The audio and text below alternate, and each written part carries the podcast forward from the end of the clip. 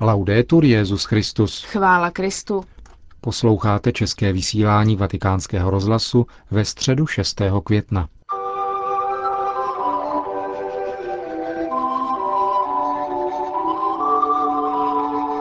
Nedočkavě se těším na to, že budu s vámi, že s vámi budu sdílet vaše úsilí a naděje, stejně tak jako bolesti a boje. Přijdu mezi vás jako poutník pokoje.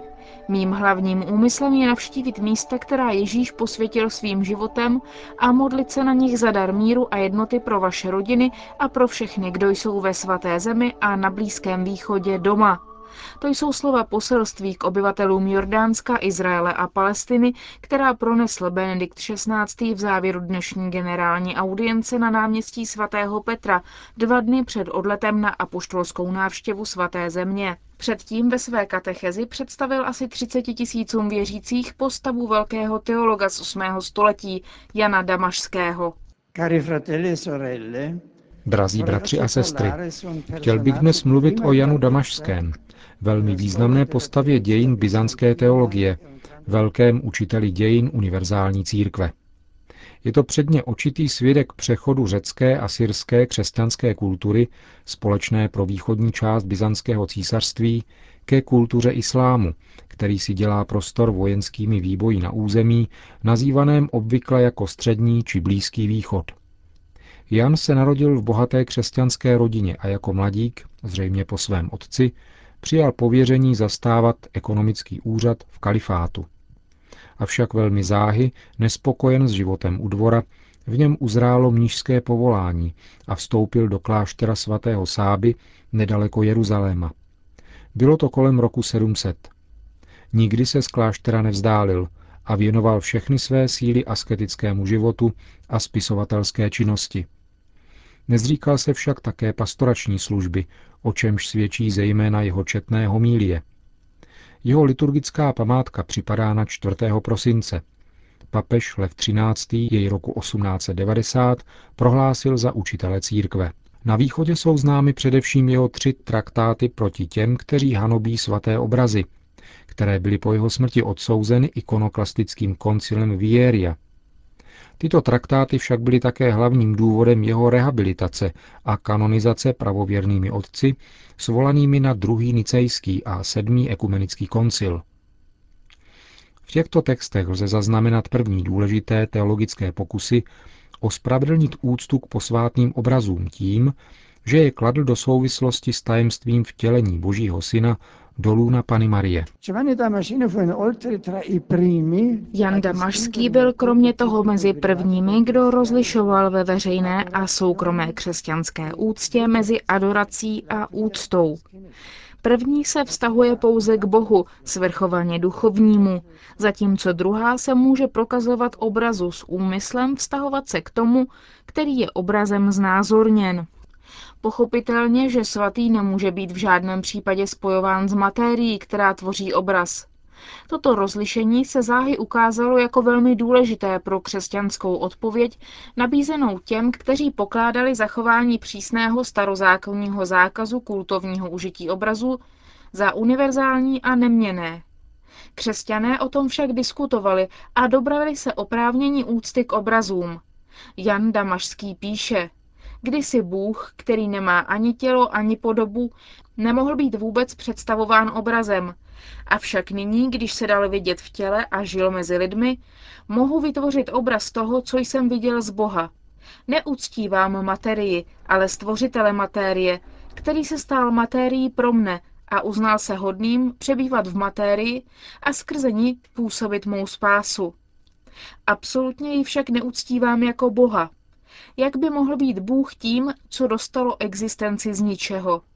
Ale vážím si a ctím veškeré zbývající matérie, která mi, naplněna svatými energiemi a milostmi, obstarala spásu. Není snad matérií dřevo kříže třikrát požehnaného?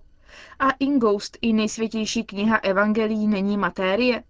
Spásonostní oltář, který nám podává chléb života, není matérie?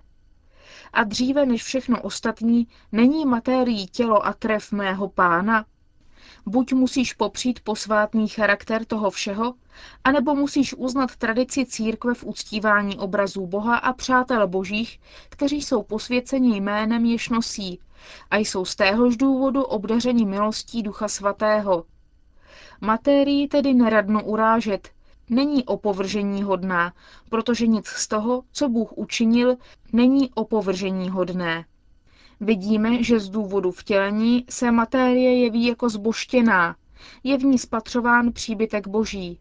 Jde tedy o novou vizi světa a materiálních skutečností. Bůh se stal tělem a tělo se stalo skutečným příbytkem Boha. Jehož sláva se zračí v lidské tváři Krista. Podměty východního učitele jsou proto dodnes extrémně aktuální. Ukazují obrovskou důstojnost, které se vtělením dostalo matérii, jež se tak ve víře může stát účinným znamením svátostného setkání člověka s Bohem. Jan Damašský tedy zůstává přednostním svědkem kultu ikon, který je až do dneška jedním z nejcharakterističtějších aspektů východní teologie a spirituality. Je to nicméně forma kultu, která jednoduše patří ke křesťanské víře, k víře v onoho Boha, který se stal tělem a učinil se viditelným. Učení svatého Jana Damašského tak patří k tradici univerzální církve, jejíž nauka o svátostech předpokládá, že materiální prvky vzaté z přírody se mohou stát nástrojem milosti, vzýváním Ducha Svatého, provázeným vyznáním víry. Do spojitosti s těmito zásadními myšlenkami Jan Damašský klade také úctu k ostatkům svatých na základě přesvědčení, že křesťanští svědci tím, že mají účast na Kristově vzkříšení, nemohou být prostě považováni za mrtvé. Když například vypočítává ty, jejichž ostatky jsou hodné úcty, Jan Damašský ve svém třetím traktátu na obranu obrazů upřesňuje – Uctíváme především ty, mezi nimiž Bůh spočinul. On jediný je svatý, který spočinul na svatých, jako svatá Matka Boží a všichni svatí. To jsou ti, kteří se, nakolik je to možné, stali podobnými Bohu svou vůlí a skrze přebývání a pomoc Boží. Jsou skutečně Bohy. Nikoli přirozeností, ale nahodilostí. Tak jako se rozžhavené železo nazývá ohněm nikoli přirozeně, ale nahodile, tedy svou účastí na ohni. Říká totiž, buďte svatí, neboť já, hospodin, jsem svatý. Po sérii odkazů tohoto druhu mohl tedy Jan Damašský klidně uzavřít. Bůh, který je dobrý a svrchovaný nad každým dobrem, nespokojil se rozjímáním nad sebou samým, ale chtěl existenci bytostí, kterým požehnal, aby mohli mít účast na jeho dobrotě. Proto stvořil z ničeho všechny viditelné a neviditelné věci, včetně člověka, viditelných i neviditelných skutečností. A stvořil ho s myšlenkou realizovat jej jako bytost schopnou myslet, obdarovanou slovem a orientovanou k duchu. Aby tuto myšlenku ještě více vysvětlil, dodává, je třeba se nechat naplnit úžasem nad všemi díly prozřetelnosti, všechny je chválit všechny přijmout a překonat přitom pokušení rozpoznávat v nich aspekty, které se mnohým zdají nespravedlivé nebo ničemné. A naopak uznat, že plán Boží přesahuje schopnost člověka poznat a porozumět, zatímco pouze on poznává naše myšlenky, naše činy a dokonce i naši budoucnost. Již Platón ostatně říkal, že celá filozofie začíná úžasem, také naše víra začíná úžasem nad stvořením, krásou Boha, který se stává viditelným.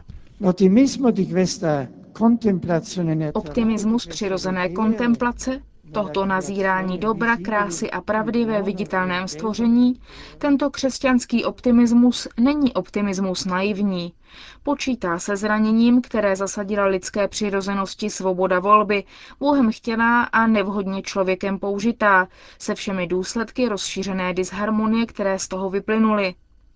Odtud vychází požadavek, který Jan Damašský jasně vnímal, aby totiž přirozenost, v níž se odráží dobrota a krása Boha, které byly naší vinou poraněny, byla posílena a obnovena se stoupením Božího syna do těla, když se Bůh sám mnoha způsoby a při různých příležitostech předtím snažil dokázat, že stvořil člověka, aby nejenom byl, ale měl blahobyt. Jan potom nadšeně vysvětluje. Bylo nezbytné, aby přirozenost byla posílena a obnovena a byla tak konkrétně ukázána a označena cesta ctností, která vzdaluje od špatností a vede k životu věčnému. Na horizontu dějin se tak objevuje velké moře lásky Boha k člověku. To je krásný výraz. Na jedné straně vidíme krásu stvoření a na druhé straně ničení způsobené lidskou vinou. Vidíme však Božího syna, který se stupuje, aby obnovil přirozenost. Moře lásky Boha k člověku. A Jan Damašský pokračuje. On sám, stvořitel a pán, bojoval za své stvoření, kterému předal své učení svým příkladem. A tak Boží syn, přestože subsistuje ve formě Boha, snížil nebesa a se stoupil ke svým služebníkům a učinil tak vůbec nejnovější věc, jedinou opravdovou novou věc pod sluncem, skrze niž skutečně ukázal nekonečnou moc Boží. Můžeme si představit útěchu a radost, kterou v srdcích věřících šířila tato slova tak bohatá na okouzlující obrazy. Naslouchejme jim i dnes a sdílejme tytéž pocity tehdejších křesťanů. Bůh v nás chce spočinout, chce obnovit přirozenost také naším obrácením. Chce nám dát účast na svém božství. Kéž nám Pán pomáhá činit z těchto slov podstatu svého života.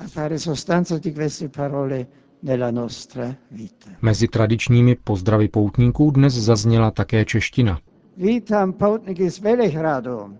Dnes je slaví svatek svatého Jana Sarkandra. Tento dnes kněz dokázal žít velikonočním tajemstvím, spasitel byl pro sílou i mučenické smrti. Nechty vyčerpate sílu z Kristova kříže a smrtvých vstání. Z celého srdce vám žehnám. Chvála Kristu. A po společné modlitbě odčenáš pak svatý otec udělil apoštolské požehnání. Sit nomen Domini benedictum. ex hoc nunc et usque in seculum, Adiutorium nostrum in nomine Domini. qui feci celum et terra, Benedicat vos omnipotens Deus, Pater et Filius et Spiritus Sanctus. Amen. Další zprávy. Vatikán. Vážnost, odhodlanost, věrnost a ostražitost, to jsou vlastnosti švýcarské gardy, připomněl dnes ráno kardinál Tarcísio Bertone. Vatikánský státní sekretář v Bazilice svatého Petra předsedal bohoslužbě, která připomněla 147 příslušníků tohoto oddílu, kteří 6. května v roce 1527 zemřeli při obraně papeže Klementa VII. Tento den se každoročně koná přísaha věrnosti papeži Benediktu XVI. a jeho legitimním nástupcům, těch, kdo byli v uplynulých 12 měsících do oddílu přijati. Dnes jich v 17 hodin při obřadu na nádvoří svatého Damase přísahalo 32. Všichni víme, jak důležitý a citlivý je úkol svěřený oddílu papežské švýcarské gardy, zejména ochrana osoby samotného papeže, dohled nad apoštolským palácem, vstupy do městského státu Vatikán, bezpečnostní i čestná stráž při veřejných obřadech svatého otce, připomněl kardinál Bertone ve své homílii. Ježíšův příchod je to, co neustále udržuje v bdělosti naši zodpovědnost. A bdělost se úzce pojí s modlitbou, dodal. Švýcarskou gardu založil v roce 1506 papež Julius II. a jde tak o nejstarší vojsko na světě.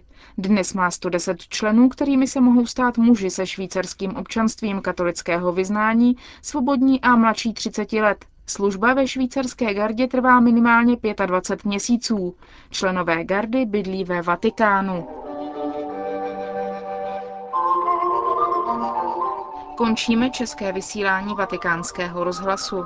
Chvála Kristu. Laudetur Jezus Christus.